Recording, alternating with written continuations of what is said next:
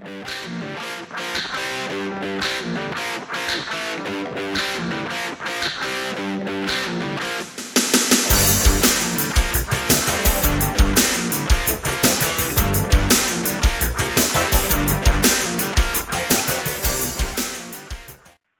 friends, and welcome to another edition of Dan and Benny in the Ring. I'm Dan Sebastiano, joined as always by mm-hmm. the BS Express himself, Benny Scala. Benny, how you doing, buddy?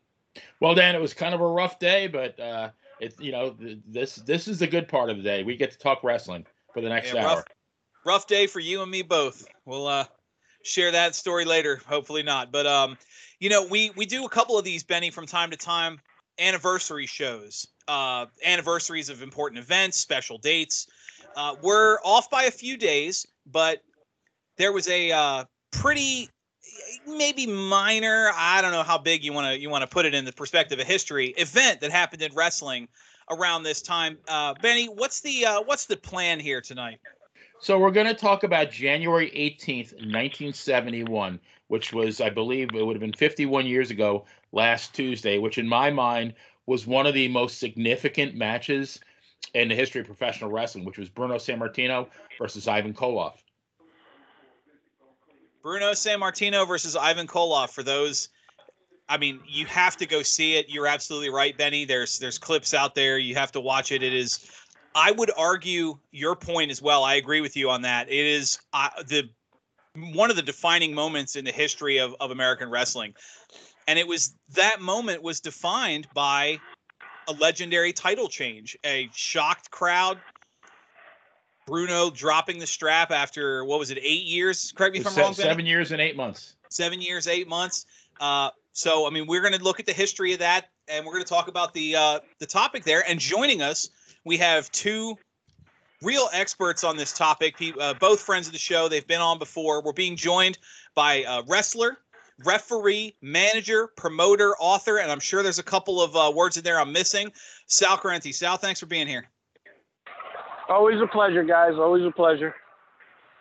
And for the uh, wrestling side, joining us again, Benny, you once called this man Kansas City's finest. I I, believe. whenever I think of Davey, all of I think all I think about is Joe McHugh saying from Kansas City, Missouri, weighing 245 pounds.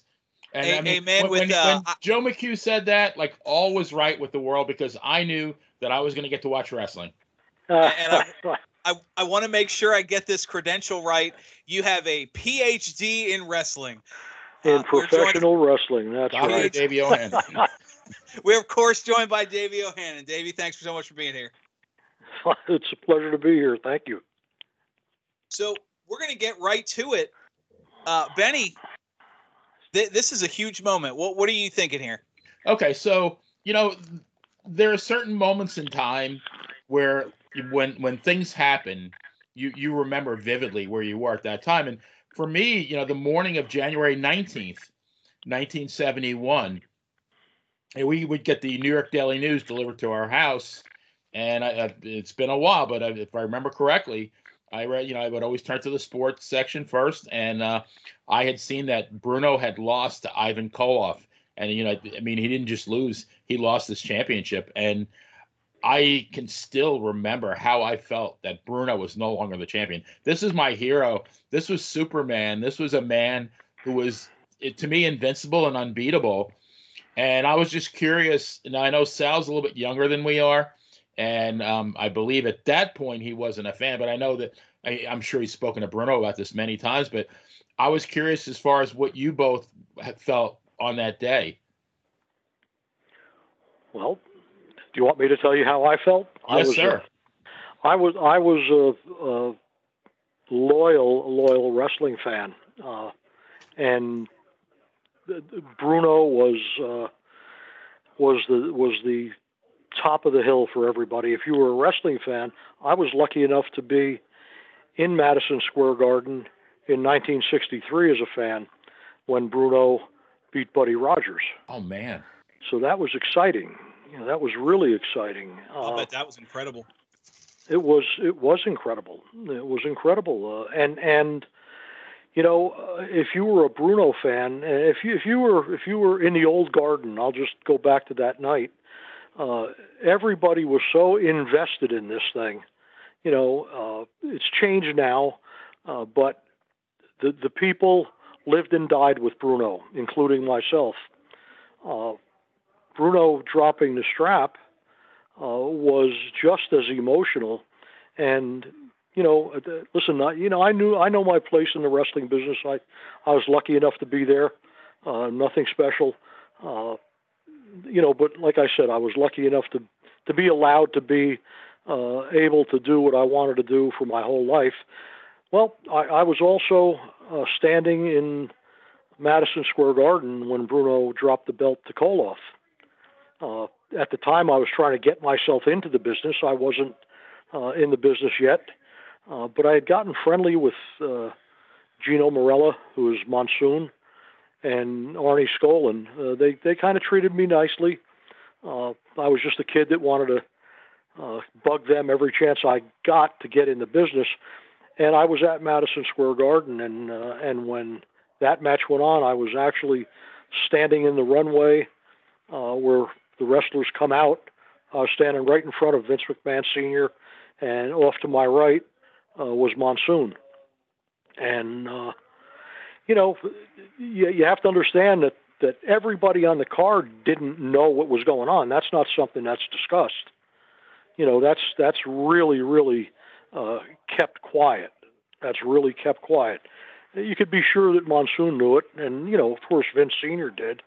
Uh, you know, but the boys really didn't. The boys really didn't know what was going on, and uh, it was it was just an unbelievable feeling. Uh, unbelievable. So the, the, even the even the guys didn't know, and uh, how did they react? Well, sure. You you have to understand that you know you know the the setup in in almost you know all the arenas are kind of different. The dressing room setups, uh, but for the most part, uh, most of the arenas had a spot for the heels, a spot for the babies. You know, we were we were separated uh, or the garden where the people couldn't see where you were coming out. Everybody came out the same door. It was kind of everybody was mixed in. But for a night like the garden, uh, the champ and and whoever he was working with were separated. They were they were by themselves. They were by themselves, and that's not because somebody like Bruno thought he needed a private dressing room. If anybody never did, it was him. He was he was the most down to earth, regular guy you ever want to meet in your life. Uh, but anyway, uh, you know, so so you know, Monsoon, who was uh, a partner in the business, I'm not sure if he was a partner just yet, but you know, he was he was part of the office at that time, and I'm sure Skaaland knew what was going on. You know, but the guys standing around there, I mean, I remember uh, standing there myself, and and I don't recall exactly uh, who else was there. Uh, but boy, oh, but the, you know what? The garden got uh, deathly silent.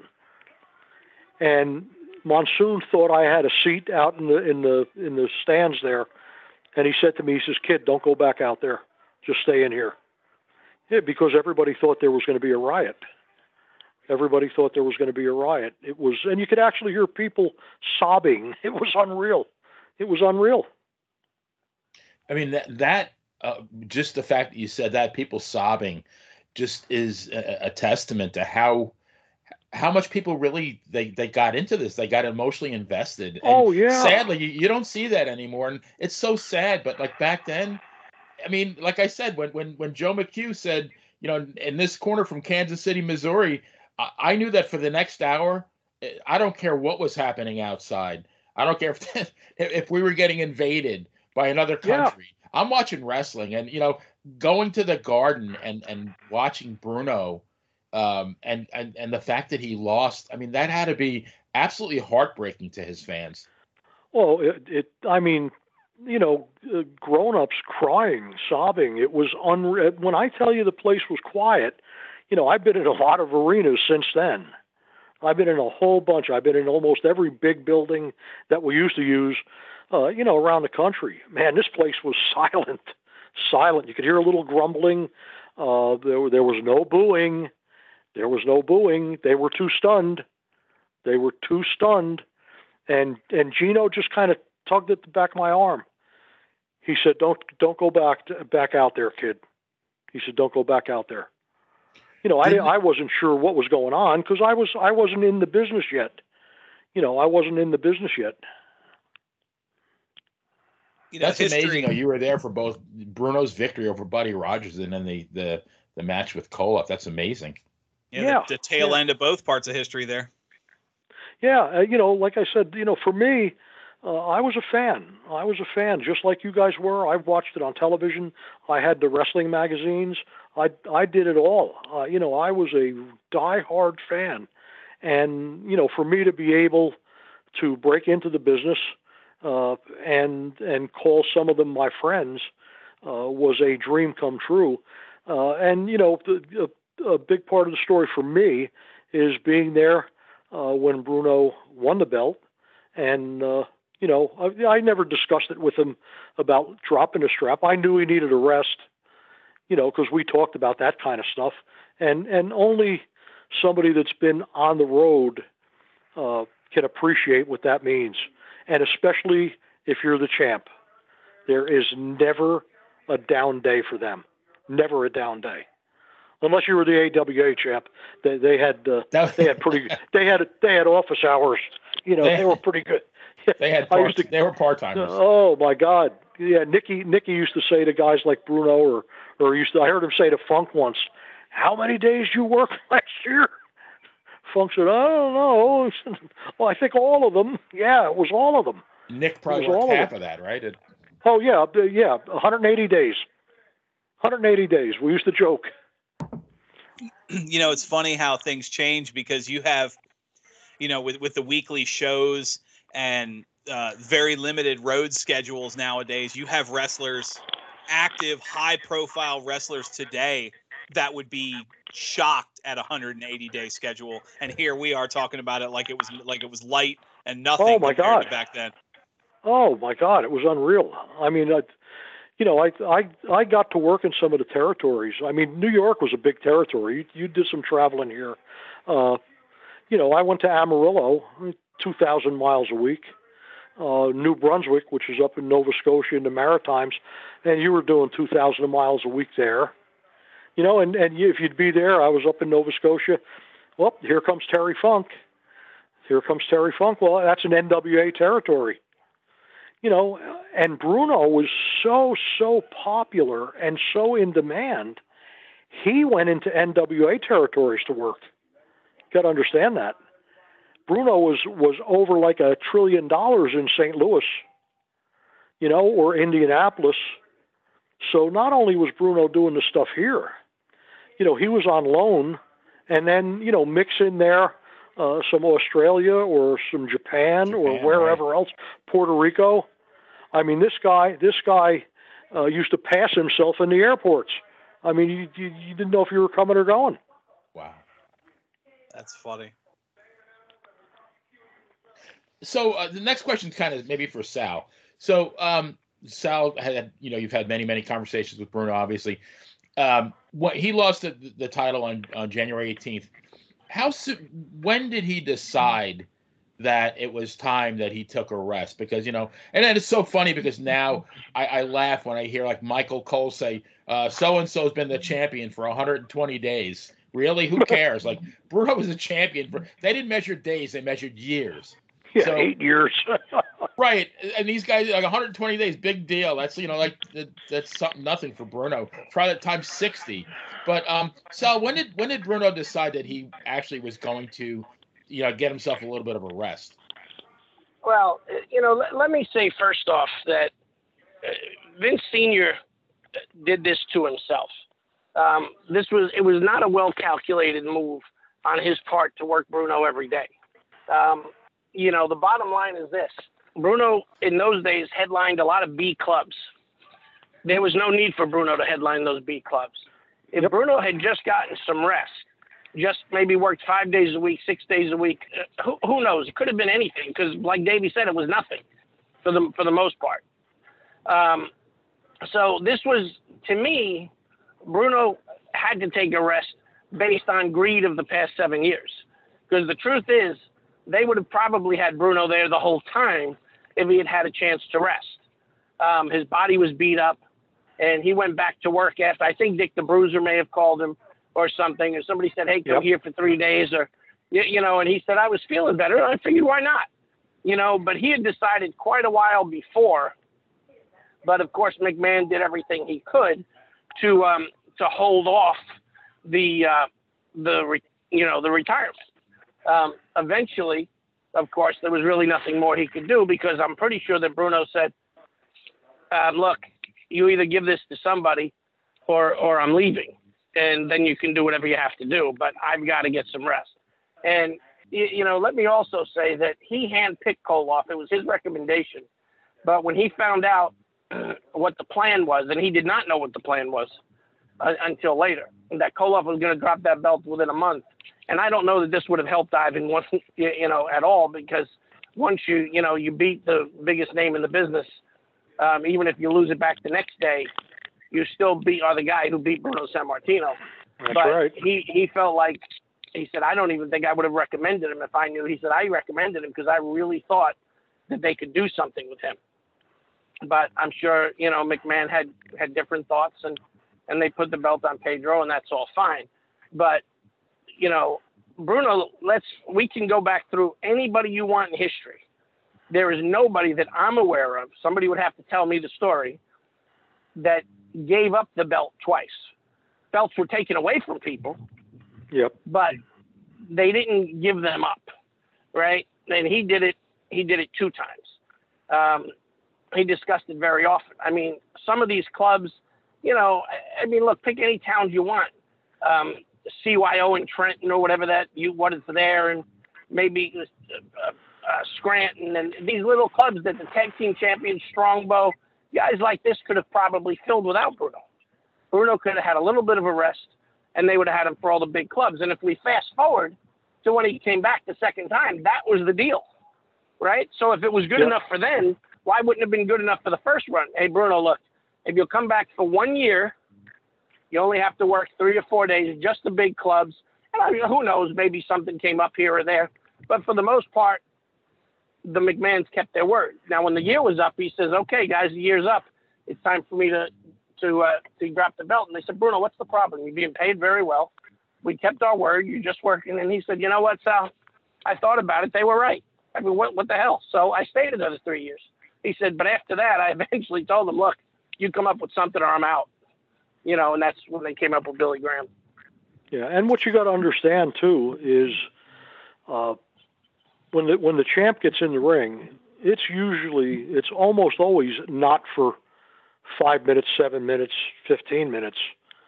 They're out there for almost an hour, almost an hour. I mean, the NWA territories, almost every one of them, every every one of the top guys uh, go out there and work an hour or very close to it or more or more. Well, Bruno did the same thing. I mean, he was in shape for it. There was nobody in shape like him. There was nobody in shape like him. I I'll never forget uh, Bugsy McGraw joking with me, saying, "I'm going to blow him up tonight." I said, "Hey, Mike," I said, "You might get a little surprise." Now, now Bugsy McGraw was was in unbelievable condition, unbelievable.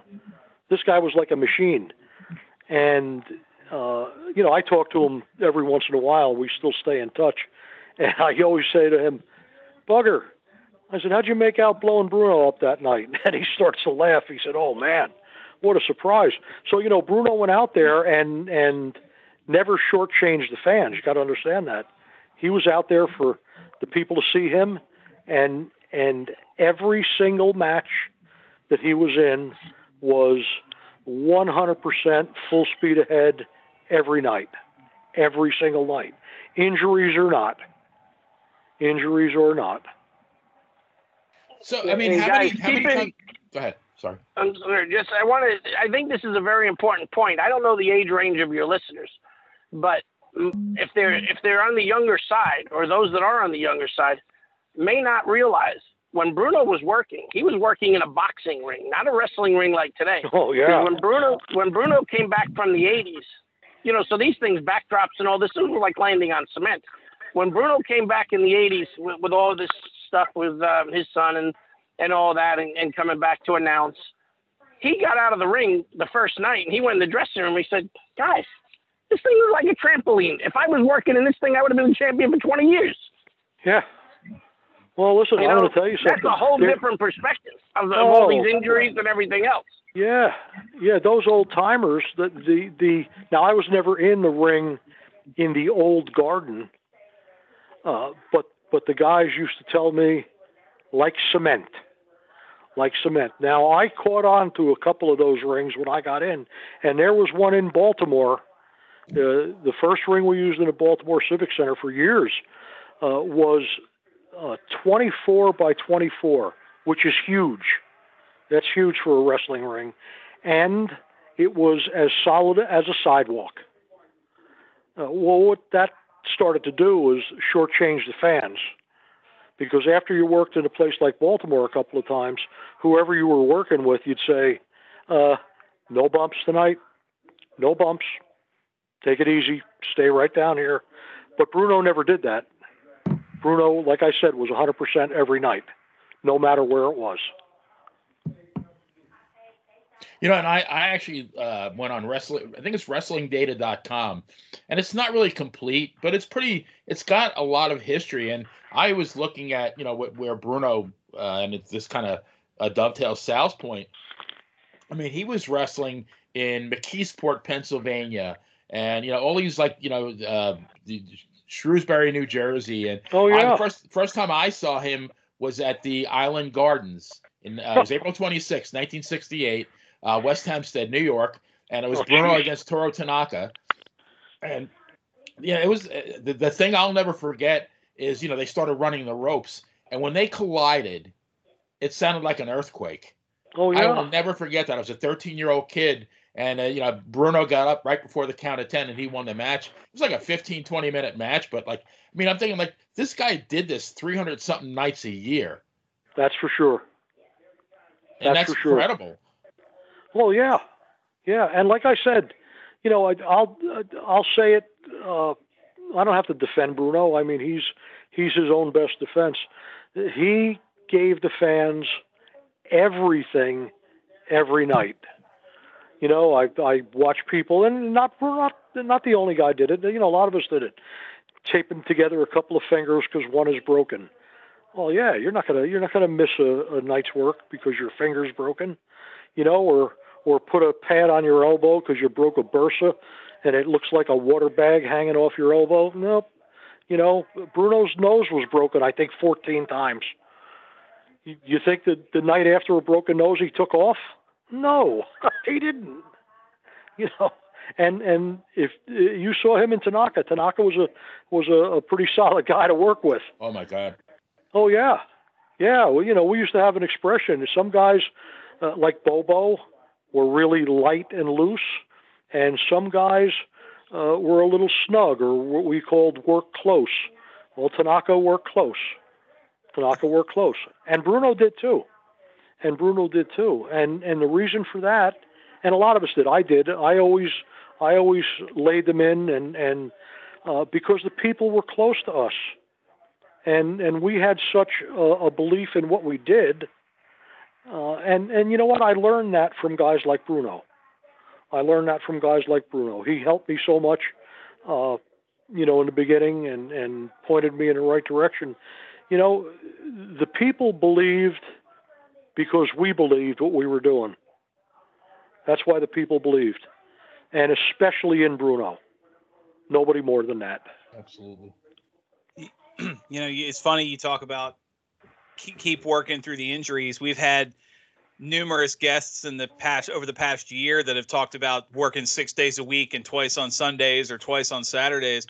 I mean, we've heard stories of people like Bruno getting injured, breaking something, hurting something in the morning match, and it's not even take the day off. You're wrestling again later that day, 300 miles away yeah. or something, you know? Sure. Sure. But I want to, I kind of want to put a little fantasy spin if we can. You guys, really, both of you told a very similar story with Bruno. Uh, once he he, he picked Koloff. You know, and we there were other he- heels at the time, like a Blackjack Mulligan or something that I, I could have seen kind of pushing through. Um, so you you did tell the story where Bruno could have worked a lighter schedule, probably would have stayed champion longer. So I want to put a little bit of a fantasy twist. If in a perfect world, let's say you're you're the man in charge, you know Bruno's got to drop the belt. Do you pick do you pick Koloff and keep him or do you pass it to someone else? Uh, I'm going to bounce this to you guys. Kind of, Benny and I had talked about this before the show, but I want a little fantasy thought. Uh, what would you, what would you have done different, if anything? Go ahead, Sal. Well, th- this is the thing, guys. Um, the Koloff of the '80s is not the Koloff that Bruno dropped the belt to. He was a different performer. He lost weight. He moved. Uh, not that he didn't always move quick, but he was definitely a different performer. He was probably 50, 60 pounds heavier, strong as an ox. Bruno loved wrestling him. And to be honest with you, Bruno had never one time even said, I also considered so and so. You know, I was not a wrestling fan until 1977. So I wouldn't have had as good a perspective as Davey would have. But I can tell you, he never once recommended any other name um, for that particular spot at, at that time. And when you think about it, keep in mind, New York was a big man's territory. Yep. So certain guys, even though they were wild in the South and probably sold out places all over, it, it just wasn't going to happen in the North. So it was limited. And Koloff could probably work a lot of different styles. And keep in mind, that was the key to Bruno's success. He was not repetitious. If he was wrestling Koloff, he'd do uh, uh, Don Leo Jonathan, guys like this, they do strongman stuff. If he wrestled a wrestler, you know, people knew that they were seeing something different all the time.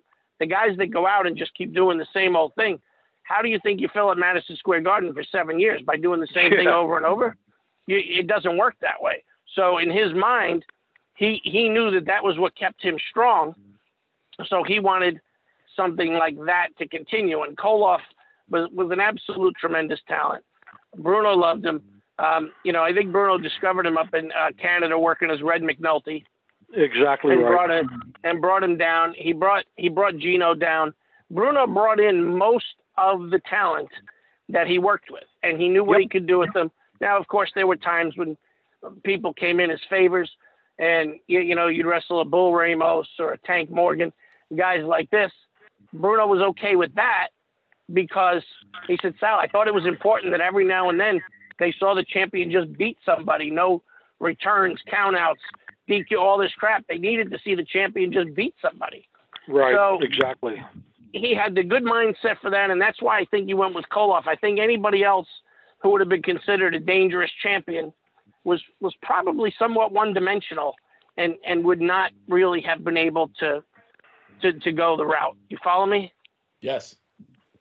Well, you know That- what? that's my feedback. and and it's it's uh, I, I couldn't I couldn't with authority comment on why Bruno did that. Uh, I never discussed that with him, and that was before I was actually in the business. Uh, I started in '72, uh, and that's when I got to know Bruno, and uh, our friendship grew from there. But I do know how he felt about Koloff. Uh, they were very good friends, like Sal said, uh, up in Canada. Koloff was a fantastic worker. Uh, he did the territories. He'd been around. Uh, you know, he could he could work varied styles. Bruno loved working with a big, strong guy, and boy, Red was really a big, strong guy. Uh, and and he was a good person. He was a good person. I think that's why. But the other part of that is, if you look historically, you don't see too many guys that came from the NWA that were tremendous successes in the New York area, and vice versa. You'll you'll see guys that that left New York. Uh, you know, during during those years, during during our years, I'll call them the territory days. Uh, guys left New York uh, and tried the NWA territories, and and it was really hard for them to get over. It was really hard for them to get over. Now Mulligan was over. In mid Atlantic and, and Charlotte and that area, but it was after uh, he had his run in New York. You know, he was he was a a big, uh, uh, impressive heel. You know, I'm not sure I'm not sure how he would have done uh, as uh, as a heel champ here in New York. I'm not sure he would have wanted to do it. You know, Bobby was a good guy. Uh, he was a tough guy for the promoters to get along with. That might be a reason he wasn't uh, wasn't considered. Uh, I mean, he was he was uh, he was a trip to watch when he talked to promoters, man. I'll tell you. You know, more than once I saw him say to the different people, "Oh no, you don't. No, no, we're not doing that." Yeah, well, you got to get in the ring in two minutes. I don't, I don't care when we got to get in the ring. Ernie Ladd was the same way. Ernie was great. Ernie, Ernie was uh, was fun to watch talking to promoters. Uh, you know, and I'm not sure somebody like Ernie would have wanted the strap either. But but for Bruno to, to pick Koloff, they were they were good friends.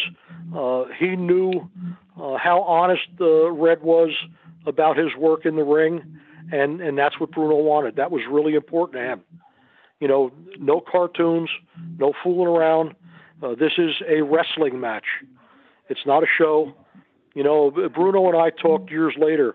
Uh, I, I was lucky enough to be able to induct him into the Pro Wrestling Hall of Fame, and uh, you know, I said, listen, uh, the marquee in Madison Square Garden on May 17, 63 said wrestling tonight. Roger Sammartino. It didn't say Hell in a Cell, Rage in the Cage, Summer Slam, Spring Slam, Winter Slam, whatever hell slam it was. Uh, it was wrestling, and Bruno was dead serious about it. No, uh, and, no and guys, if you if you look at the cards from the older days, you will see most of the cards that Bruno was on, um, especially at the beginning, once he established himself, were very weak cards. They would send the, the Kangaroos or whoever it was to some B club, and most of the most of the talent because they felt Bruno could draw the house. Of course, he didn't really like that. He didn't think it was fair to the fans, so he he spoke to McMahon about strengthening the card, and he said, "Well, we don't need to strengthen the card. That's not the point. You need to strengthen the card, whether you need to strengthen the card or not." And keep in mind, the real testament to Bruno is this. If you if you ask me, many times over the years, Bruno came back, and he'd make a shot here, a shot there, a shot here, a shot there. Now, I don't know of any promoter in the world who spends more money on talent, especially higher price talent, to turn people away at the door. If they're bringing somebody like Bruno, hey, can you come to this club? Is because they didn't have faith in what was on top to, to draw the house for whatever reason there was. Now, that happened many, many times over the years. I'm not aware of any time that some big name was brought in to help Bruno draw a house. Oh, I mean, never. th- that's really just that's just factual. So, you know, again, for your younger fans, I'm sure this is a whole different perspective. But you know, if they had had marketing, if anybody, you know, had seen the vision, and and Bruno didn't see the vision because I'm sure if he had, he might have talked to McMahon. But the money that he would have made in merchandising would have probably dwarfed his salary. But of course, there was very Oh, minimal to no God, yeah. merchandising at that Oh my gosh, that that's mind-boggling to even think about.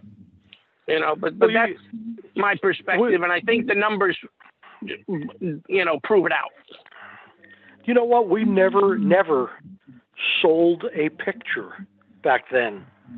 This is it's only you know relatively recent that the the conventions and things like that are going on. You know, recent being 10, 12, however many years they've been happening.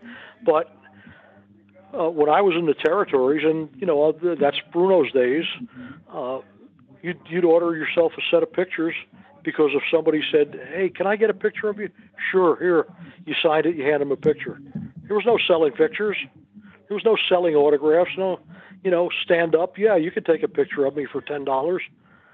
Bruno, listen, Bruno would have been off the charts. His popularity was was that big. It was unreal. It was unreal. I mean, they have they have indie shows today you go to, and they might have a guest from that era, and the line at his autograph picture table is longer than the box office line for the wrestling show he's guesting at. Yeah, that's right. That's right. You know, Yeah. you guys, you guys were talking a lot about his downtime. I'm curious. uh, in the, your conversations through the years, what what was Bruno up to during his time off, other than recovery? Did he have any side things he was working on, anything like that? Well, he was very active in Pittsburgh. Uh, you know, in the community. Uh, you know, I don't know how much uh, time he spent. You know, don't forget, he had a bunch of injuries that he was taking care of. That takes time, and and that's like work. That's like work. Uh, but you know what? I, I don't know how many. Uh, I'm sure hardly ever. Uh, if somebody said to Bruno, "Geez, you know, I got a a grandfather, an uncle, a cousin that not feeling good would really like to meet you," I, I don't remember Bruno ever saying no. You know, he kept himself really busy. Uh, you know, and he and he had a family, he had a young family at the time too. Don't forget. So so you know you had to uh, and and he was always he he always had his hand in the wrestling business. He he was a partner with Bruiser out there in Indianapolis, and they had something going. He was uh, very active with with Baba in Japan. You know that's how my first two trips to Japan. You know Bruno sent me for Baba. Uh, and uh, you know, so he, I don't think he just sat home and uh, and listened to his Mario Lanza records. That's for sure. Jimmy Roselli. You, you know, at some point, Bruno owned uh, was had taken over a health club um, with, I believe, some partners, and they had turned the club around. And then the owner, you know, I guess Bruno and the, these guys were ready to take it over completely. The owner wouldn't sell it. He said, "Okay, well then you guys need to run it yourself." You, you know, um, but the place had been failing.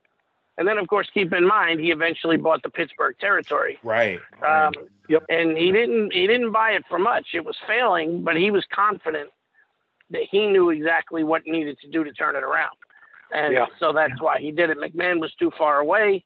They were doing some. I remember him telling me everybody was a champion. as soon as he took over, he said, "From now on, nobody's a champion. I'm the world champion. The Kangaroos are the tag champions. That's it." And that's how they started, and they went forward with the uh, with the territory there. And uh, McMahon, uh, I believe, had 10% coming to him from uh, the Civic Arena show. So whenever Bruno wanted talent, he would he would never refuse. Of course, he probably would never refuse them anyway. But Bruno would bring in talent as he needed it, or he'd, you know, guys that weren't in the territory, he might bring them in here and there, and and, yeah, and that was like a great place. That, that was a great place to work uh, because the other house shows, beside the uh, the Civic Center, I mean, they were always filled. They were always filled. There were great towns to work outside of Pittsburgh, West Virginia. You know, all of that area was fantastic. You know, don't forget, uh, a lot of those places uh, there was uh, no live entertainment. So, so when the wrestlers came to town, that was the thing to do. You know, in the summer, maybe the Carney came in, uh, but boy, oh boy, and Bruno uh, made sure it was done the right way. You know, in his image, which was, we're wrestlers. We're wrestlers. We're serious about this. You know, he never yeah, one, allowed one of the guys was it Abe Coleman or, or, or Yes. one of the other guys. He he told him he said, "Look, you want to keep a job here? Totally fine, as long as things get done my way." And exactly. of course, they did it his way, and that was it. Oh yeah, yeah. Listen, he he JJ JJ Dillon uh, was was wrestling. I think it was I think at the, in the beginning it was uh, Cowboy Jim Dillon or something like that, and uh, and Bruno told Abe he's on every card you book from now on. He's on every card. And Coleman said, "Well, I don't know." Bruno said, "Yeah, well, now you know. He's on it." And he did it. And he did it. He called the shot. He called the shot. Yeah, he actually told him it doesn't matter. He starts working next weekend. It doesn't matter if you have to add a match on. That's Yeah. that's the way it is. Exactly. Exactly. That that speaks Unreal. volumes to Bruno, the man, because not I mean he he's the, the world champion, you know, the most popular wrestler on the planet, and he's worried about about JJ Dillon. That just that Well, speaks now- volumes to what kind of person he was. keep in mind he knew JJ from when he was a referee in New York, and um, what had happened is JJ drove down to Pittsburgh to try to see Bruno because I, I don't guess he, he was in Detroit. I don't guess he, he necessarily wanted to stay there, and uh, he tried to talk his way in, and of course, yeah, you know who's JJ Dillon? To those people, he was nobody. But eventually, Bruno came out, and when they saw how happy he was to see him, JJ told me himself. He said they were all kind of shocked that he actually knew who I was, Yeah. And then David, the, then the story David told is the rest of the story. Yeah, and and let me tell you, we we wouldn't have time to count, and we probably don't know how many people Bruno went out of his way for to to uh, take care of in this business, and and I mean everything from lending people money, and one and and usually when you lend somebody money, that means you get it back.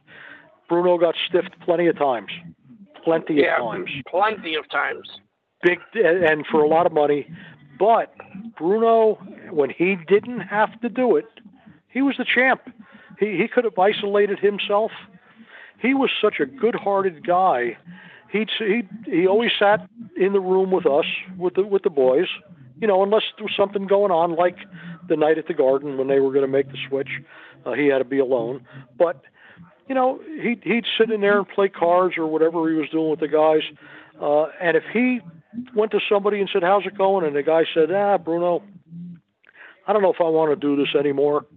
You know, uh, you know, I'm not making any money." And Bruno would have a talk with him, and the next thing you know, is and and he did it quietly. Uh, he'd go to he'd go to a guy like Vince and say, "Listen, you you better start taking care of this fella. He's he's a loyal guy to you. He's in that ring every night. He's doing whatever you want him to do." I mean, there's one guy that for years never made a thousand dollars in a week, and Bruno was shocked. Bruno said, "You're kidding me. You're kidding me. You're on the road. I see you all the towns. I see you doing a trap." The guy said, "Yeah, he just uh, never got that lucky." And Bruno went right to Vince and fixed that, and fixed that. He was he was such a good-hearted, sincere uh, guy that that uh, you know he didn't want to see somebody get hurt. He was great. He was great. There's not going to be another guy like Bruno. No. So, um, when when when Bruno lost, did that affect? I mean, I, I know he absolutely had to take the rest, but I would think back then that affected the finances of of the other the other guys, didn't it?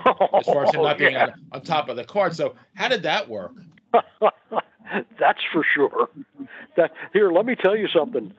When we got our bookings, what you would do is uh, usually at TV, usually at Philadelphia TV, you'd uh, you'd get the big book that was uh, on the table in front of Vince uh, or Gino or Skaaland or whoever, and you'd bring your own you'd bring your own little booking book, your date book, and you'd sit down and you'd go through and, and write your towns down. Uh, a lot of guys wrote down who they were going to work with, you know, maybe for traveling reasons. What you did was you always you always took a glance to see who was on top. You always glanced to see who was on top, and if Bruno's name was there, you knew you had a great night. You knew you had a great night. You know, and and sometimes they ran three towns a night. Sometimes they ran three towns. You know, so if uh, if you were in in the town that the champ was in, Bruno, you, you okay, you, you could maybe uh, maybe you order a steak that night. you were doing all right. You know, so yes, when when Bruno left for a while, uh, you could see the houses went down a little bit. But then you know what? When when Pedro came in, Pedro was an ethnic champ too. He was wildly popular. Uh, uh, he was popular. I don't think he was popular in the same way as Bruno was. Uh, the fans were very emotional about Bruno, very emotional, almost like he was family. Uh, Pedro heated the people up in a different way, not a bad way either, a good way. Pedro was a good champ, was a good champ. But you know what? And and and remember that Pedro was a very dear friend of mine. Nobody is ever going to fill Bruno's shoes, in my eyes, anyway. I had a question, and this is something I've always wanted to ask people who are in the business, because you know I I loved Pedro, and you're absolutely right. You know, people people I think maybe people loved Pedro, but people idolized Bruno, and maybe that's the best way to explain it. Well, yeah, exactly. What was was did Bruno handpick Pedro, and also because when when I started watching wrestling back in '68, Victor Rivera was to me the the like the number two baby face. Um, was he ever considered instead of Pedro? Um, I don't- I, I don't I don't know that, and Bruno certainly never mentioned it. And no, he had nothing. and Like I said, he wouldn't have taken the belt off of Koloff, so he wouldn't have been recommending anybody. They had their plan. They didn't tell him what it was. And look, y- you know, I hear a lot of people talking about how popular Pedro was. I was not a wrestling fan. I'm just a common sense guy, and I'm sure, you know, he was popular. I mean, look, he was popular as an intercontinental champion when I liked him, and I've worked with him, and um, you know, all different kinds of things. But this is what I'll say: when Vince McMahon Sr. and Vince McMahon Jr. get on a plane, go to Pittsburgh, and ask Bruno to meet them at the Pittsburgh airport because they need him to come back and take the belt that wasn't because everything was right. Right? These guys, and I every now and then we talk, and I said, Bruno, the, the meeting, where was that? LaGuardia or it was it Pittsburgh? He said, something. I told you, they met me in Pittsburgh. I said, that's Yeah. right. Now, anybody who knows these guys know that when they got off that plane, they had their pride in their pocket. you bet. You, you know what I mean? They would have loved nothing more than to say, "Hey, okay, he helped us out. We don't need him." They got on a plane and went there and said, "Please come back." Again, these are these are just facts. I'm not discouraging or disparaging anybody. Bruno was special for his time. He was special. You know, Oh, you've got. Willie Mays, Mickey Mantle, and Bruno Sammartino were the three highest paid athletes in the country in, in the 60s. Um, it- you know, so I, I mean, that's it. Again, I don't want to talk poorly of anybody, but facts are facts. Bruno did not ask to go back. He certainly did not ask to go back and get the title. I can tell you that. He was happy going for Baba. You know, he was happy going for Dick the Bruiser. Um, you know, who, whoever else wanted him, and, and being at home with his family. Remember, Bruno really truly loved his family. He loved Carol Oh yeah. and he, you know, she gave up a lot, uh, but this was the way that he he was going to earn a living. So uh, all, all I'm putting is facts out on the table. If anybody can dispute them with real numbers and not opinions and emotions, I'm all ears. Let me know. Right. But I know this: Vin- Vince McMahon hasn't walked across a room for anybody because he had sympathy. Oh, that's for sure. you know, never mind get on a plane and fly to Pittsburgh. Oh yeah, yeah. They they they were hurting. They were hurting. Uh, you know, and like I said, nobody is Bruno. Nobody is Bruno. Uh, it, it's such a different dynamic. Such a different dynamic. There's guys uh, that got the the fan base charged up just for a little while. You know, then it died down, uh, or you know, one or two nights, or depending on the angle uh, or the match, or whoever's in the match with the. But nobody uh, had the investment of the fans like Bruno. Nobody. Even people that weren't wrestling fans. You have to understand that. And and you also have to understand that to, to have single name recognition in something uh, is special. Well, you if if you go now and say to somebody, "Hey, you know, "Who's Bruno?" They'll, "Oh, wasn't that that guy, that wrestler, Sammartino?" I mean, everybody knew him. Everybody knew him. And and if they knew the real Bruno, how sincere and good-hearted he was, uh, it would have been more of a treat for them. So uh, I, I want to go back real quick to Sal said something that really, I, I you know, was, was a good point. That you know, in Bruno's first reign, uh, they could have done a little bit better as far as managing his schedule. So just assume the the first time that he had a more like you know uh, uh, family friendly schedule, and he didn't have to wrestle the smaller clubs, and he could have been home more often. Um, in my mind, he could have been the champion for 15 years running, and I don't That's think right. they ever would have asked him. They, they never would have asked him to drop the belt.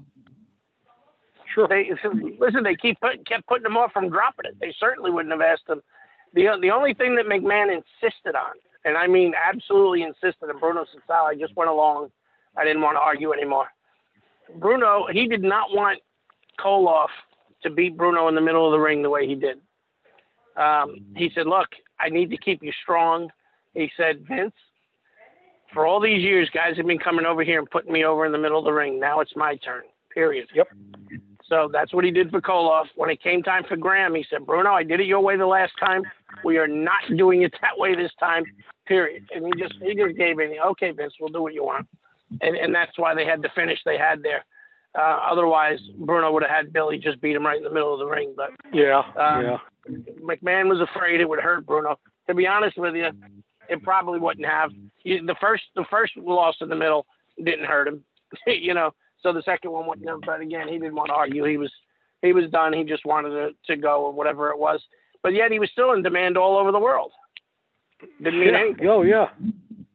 But he was, you know what? The second time with Billy, I was on the card in Baltimore that night, and uh, uh, I was sitting in the dressing room, and he walked back in, and he he made some kind of joke as he walked through the door. Mike Scicluna said, "Oh, who the hell are you? You're the ex champ. I don't want to talk to you. Get away from me." And but you could, yeah, you know, and and I looked at him and I said, whoa, yeah, you are the ex champ now, aren't you? You know, who'd you ever beat? Uh, but you could see uh, just in his body language and his demeanor, he was relieved. He was relaxed.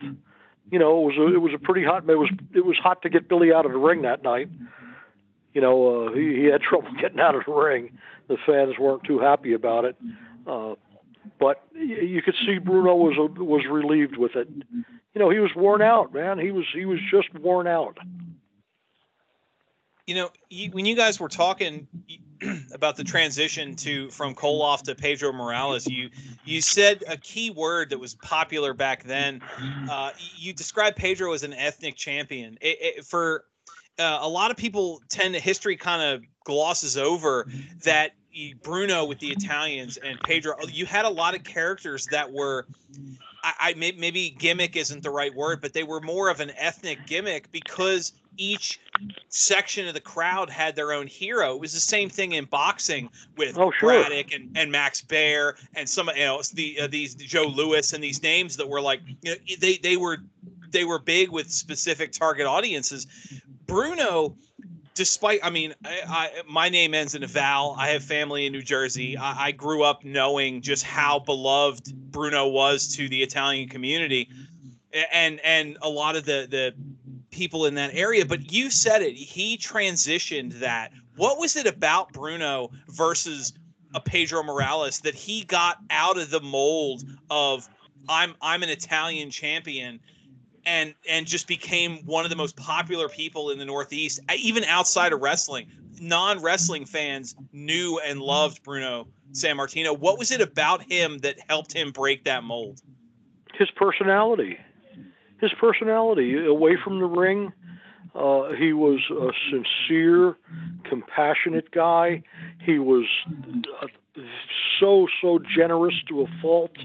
Uh, he never listen. Bruno was so so concerned about the fans that if he was in a restaurant, if he was in a restaurant and he wanted to have a glass of wine with dinner, and there were kids sitting close by, he wouldn't have the wine on the table. He wouldn't have the wine in, in front of him. Wouldn't do that. Uh, I mean, I I just joked with my wife about something the other day. I was looking at a picture of somebody, and you know, I don't know if it was uh, uh, kids that were in college. I don't. I just don't remember what it was. But here's everybody holding up a beer bottle to take the picture. Well, boy, that never ever happened with Bruno. If if you were at an affair and there were glasses or bottles on the table, and somebody wanted to take a picture, he'd say, "Wait a minute." Wait a minute, move these out of the way. He was so concerned not just with his image. That's that's not was his that, that wasn't his concern. He was concerned that he would be a bad influence. He was he was he was that good a person. He was that good a person. And like you just said, your name ends in a vowel. Well, I went for you know I was lucky enough to be friends with him for 20 years. Uh, more actually, and and I'm half Italian, half Irish. On the, he used to say to me, "Don't tell McMahon, don't tell me." My mother was a Caruso, so, so he, he he we'd be in the car, and he'd say to me, "You know, there's only one good half of you." He said, "It's the Caruso half." He said, "I don't know what happened to the rest of you." but it, his it was his personality that that naturally people gravitated to. Well, I mean, I, I can't. express enough just how grateful we are for you guys to share these stories and you both had the pleasure of talking and knowing the man and and i know benny you've shared before one of your favorite moments with uh his, his the, the event where you met up with dominic and and all um just how how many lives he's touched uh, here we are 50 51 years later still talking about it and it's just one of those moments that transcends really what was wrestling at the time. So this is kind of a question for both of you as we wrap up. January 18th, 1971, where does that where does history remember that event? Like like where does that fall in the history and the grand scheme of wrestling? Well, any, anybody that that is a a student of professional wrestling the way it was, uh, I, you know what? I don't know how it is now. I, I can't even tell you. I've watched a, a, a wrestling show, and I don't know how long. I just, you know, I just don't pay attention to it. Uh, but it, it was a different world back then, and uh, that event in Madison Square Garden affected not only the people that were in Madison Square Garden and the people that were fans of Bruno, it affected everybody that was a wrestling fan or uh, that was interested in wrestling. You could you could bet your life that that somebody in St. Louis said, "Holy crap! Did you hear that Bruno got beat in the Garden?" You know, or Los Angeles or wherever. You can you can bet, and you could bet that the people that were in the business were talking about it because when you were in the territories, you know, you talked about what went on in other places because you saw people that were coming in and out all the time. You know, I, I always joke nobody was more traveled than a guy like Don Serrano. You know, and Don Serrano gets in the ring with me one night and we're listening to the referee and Don Serrano says to me, Hey, did you hear Parisi is working heel in Detroit? I said, "What? no, wait a minute.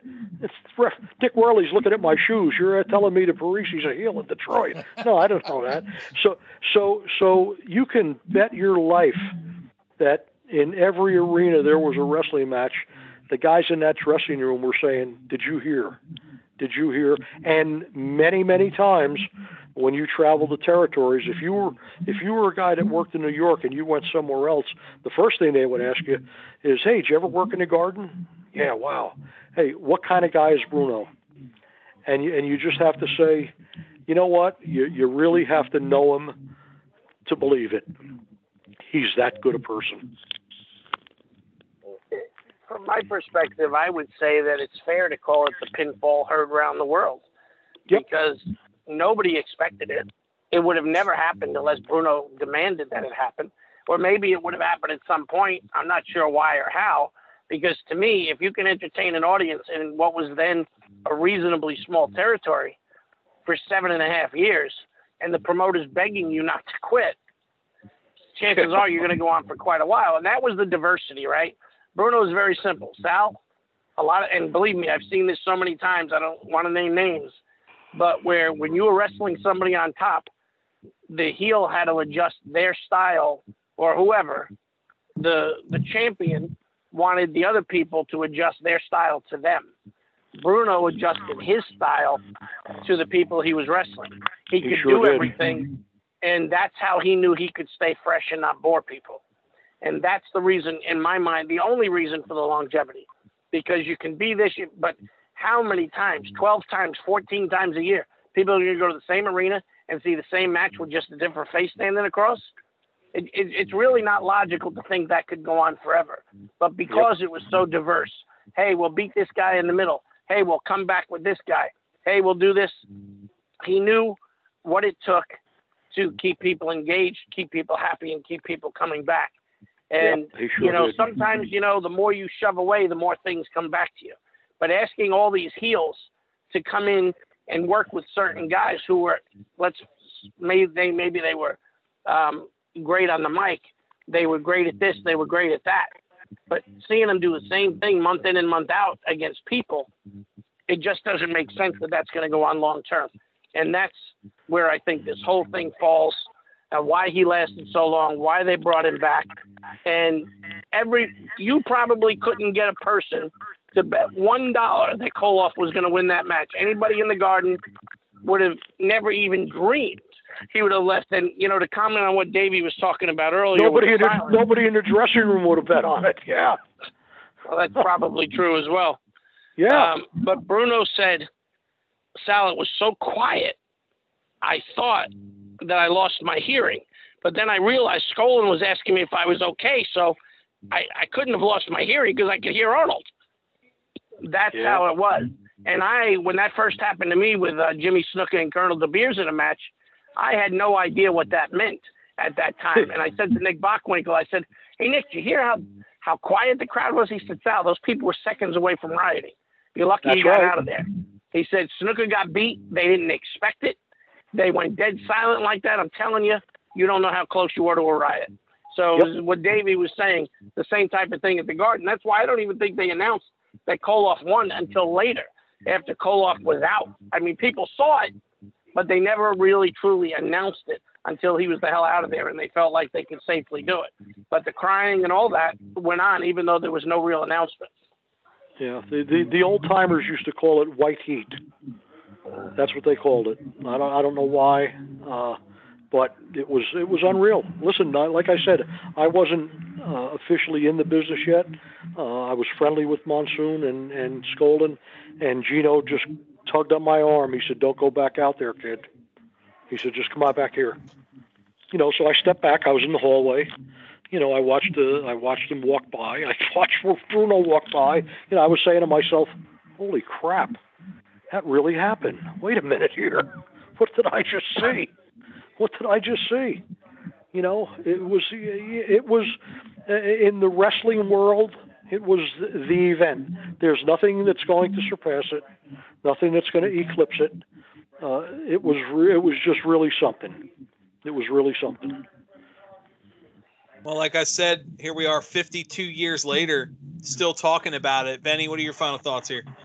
You know, uh, just what what uh, Davey and Sal were just saying, and as a fan of 53 years of wrestling, I am I'm just so sad that like those days in at least in my lifetime where people cared that much about wrestling where you know they were crying that Bruno lost. I mean, and I was, you know, I, at home reading the Daily News, I was crying that Bruno lost.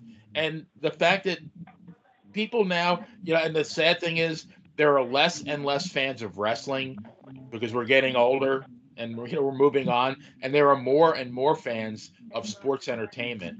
And I, I will never again see. I mean, I have to watch Davey wrestle Bobo Brazil 46 years ago to, to get my wrestling fix to really enjoy a good wrestling match. And I, I that makes me sad.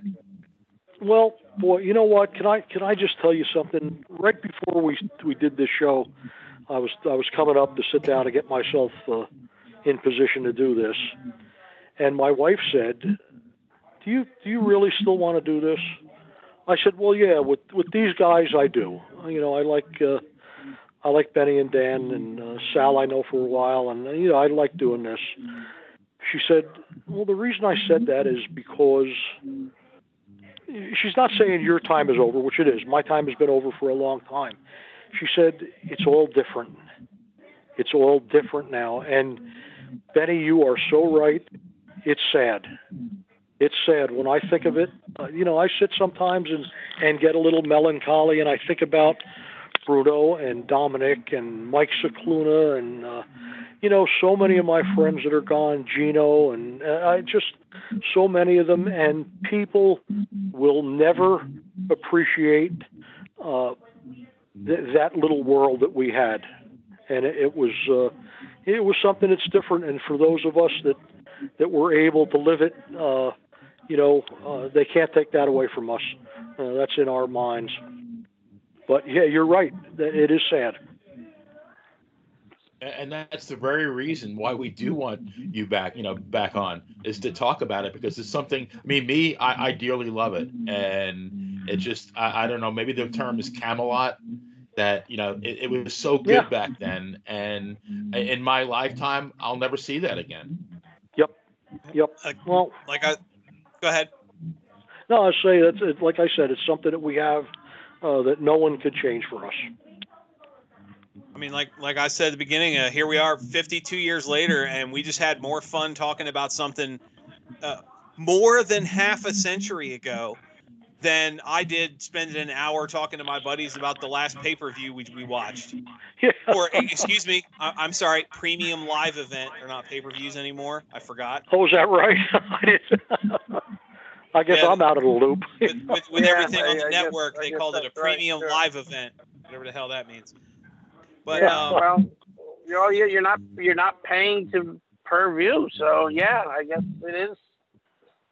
yeah, I guess can't can't argue with that logic. But Yeah, interesting. I never even considered that. like like you said, the uh, the fall heard around the world, the really one of the biggest turning points and moments in wrestling history. Uh, Davey, Sal, I can't thank you guys enough for being here. I know you gave us your time and you shared some some personal stories. I truly appreciate that. We'll definitely keep in touch. We'd love to have both of you on again, uh, friends of the show, and so many more stories to tell. Thank you guys so much for your time. Well, if I can just say one other thing, um, of course. the the book is available out there on Amazon still. It's uh, it's loaded with pictures. It's 568 page book, and um, the people who have read it want to learn more about Bruno. There's a lot of stuff in there, and you know it's pretty much up to date to to the end. So uh, you know, for all those that have purchased it, if any of them are listening, we're very grateful, and anyone who purchases in the future, much appreciated. And and for Benny and Dan, uh, thank you guys so much for the way you treat our business uh, the way we knew it.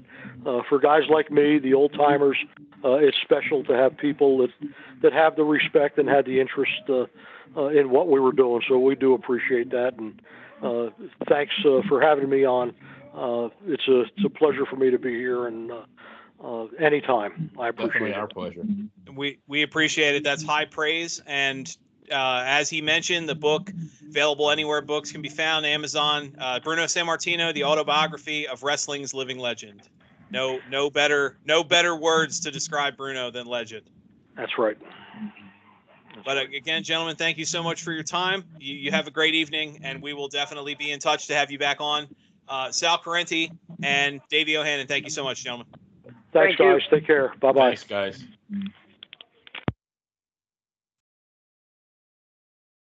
Here we are, Benny.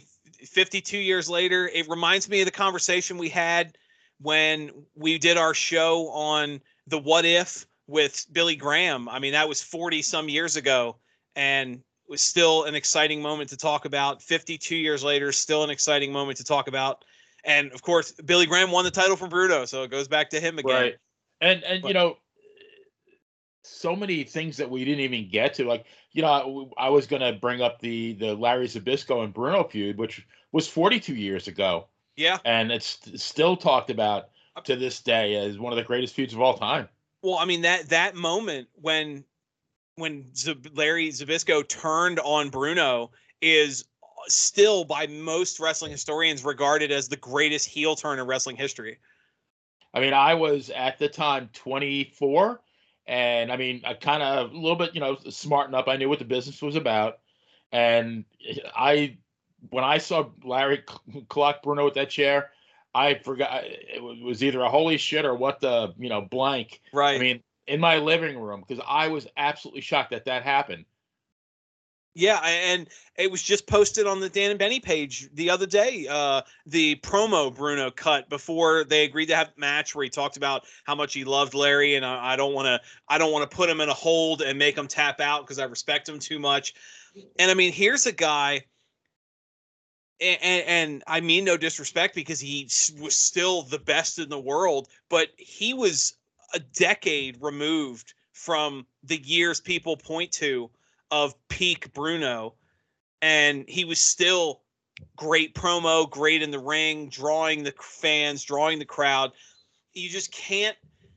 It's hard to describe. I mean, even in the era of keeping with the WWF, in the era of like Hulkamania and how big that was, and then Stone Cold Steve Austin in the Attitude Era, the two statistically two of the biggest draws in wrestling history, and really neither of them were to the level of Bruno's popularity in a global stage. I mean, sure, people talk about you know uh, during I, I, the the Monday Night Wars, there was an episode of Raw that had eight point something million viewers, and it was like the most watched uh, week of or episode of of WWF. But then you have back in the territory days with all the local shows, it wasn't unheard of to think there were 25, 30 million people watching wrestling on a Saturday because you had different shows in different time zones across different areas. You just don't. It's sad that, like you said, you're not going to reach that level of popularity again. I mean, honestly, if you were to ha- have a time machine and bring peak Bruno uh, uh, back today, I don't think he draws the crowds that he did because people have just the genie's out of the bottle and, and the interest is gone. Yeah, no, that's absolutely correct. So you know, and that's uh, high praise we got from from Davey there. That's why we do what we do. It's it's a more it's about just bringing the crowds together and and the past. I mean, I'm 38, and Bruno's career was pretty much over before I was old enough to watch wrestling. I remember him being an announcer and and the, he was the old champ and the periodic match. You know, he especially tagging with his son.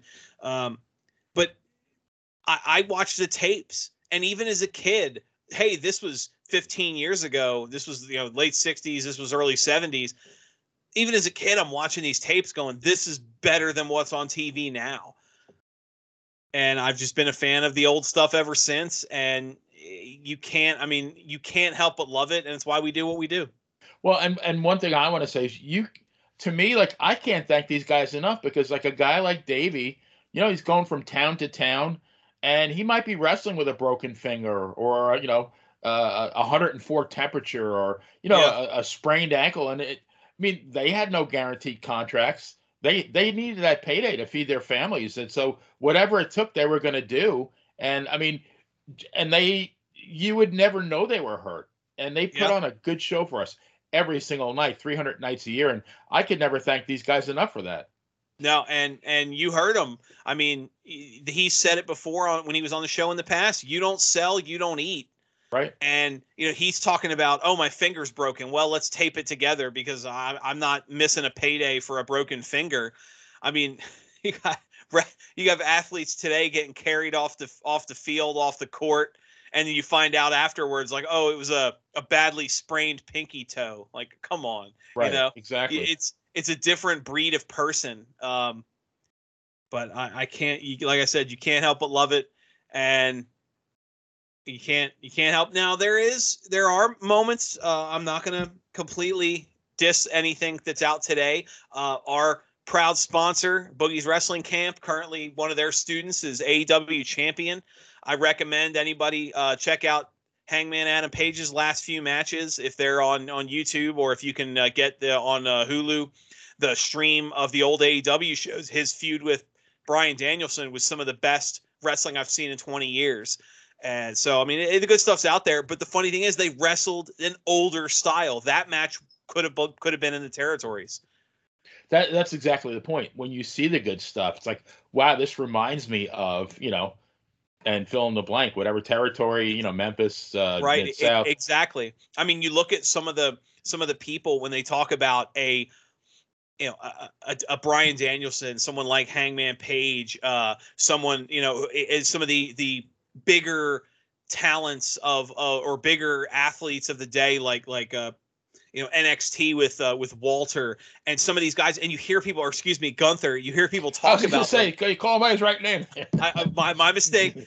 That we're not even going to get into that conversation. Is, now what is that? Is he Walter or is he Gunther? What which one? No, is his his official his official. If you go to his Twitter, uh, Gunther at Gunther WWE, like that's the name he's going by online. They, they dropped the last name, hopefully. Yeah, yeah. Well, when when they when they realized the connection there, that okay. they they dropped the last name. He's just just Gunther, straight Gunther. Okay. But what I was saying is, you listen to the praise people give him, and they talk about how he could have survived in the territory days. Bryan Danielson would have drawn money in the 60s and 70s, and uh, you know some of the like AJ Styles. I he he had the the look and the personality. He's somebody that could have drawn money in the 70s. I could see a you know Walter or excuse me a Gunther being in a match with with you know the Von Erichs back back back then, or some put put Bryan Danielson in the ring with with Jerry Lawler and Bill Dundee, and you have these moments where like I could see that when you have the stuff today that's good, it's good because it reminds you of the old times, and that's that's both a compliment and sad at the same time. Yeah, you get a little taste of nostalgia, but all you're all you're getting is the taste. You're not getting the main course. Yeah. All, all those years, uh, Vince McMahon used to say he he'd sell you the sizzle and not the steak. Well, uh, after after 30 30 plus years of sizzle, I'm I'm kind of hungry. You know. I was gonna say, you know, my, nothing my, stomach, nothing my stomach's yeah. empty. yeah, nothing to chew on, you know. But keep going, keep chugging along. We've got uh got a lot of good stuff coming up in the coming weeks. This is our last show in January, and we'll be uh we'll be moving on. We can't help but thank how active the fan page has been. Uh, a lot of good conversations pop up popping up there. And uh, like I said, Benny, every week we seem to say we're you know growing, moving on, moving out, and uh, can't do it without them. So It's getting better and better. better and better every day. Any any final thoughts? No, I just, I mean, that was another one of those conversations that it was way too short. I Oh, was yeah. looking, No, I was looking at my uh, the time on my laptop. It's like I wanted it to stand still because I wanted, I wanted it to keep going. I had so many more questions that that, that I wanted to ask them. Yeah, I mean, uh, you're you're coming up on an hour, and it's like I, we could have talked for till tomorrow, and I don't think we would have touched on everything we wanted to Absolutely talk correct. about. Yes. Can't can't help but love it. For the BS Express himself, Benny Scala, I'm Dan Sebastiano. Have a good night, everyone, and we will see you next time we're in the ring. Stay safe and stay warm.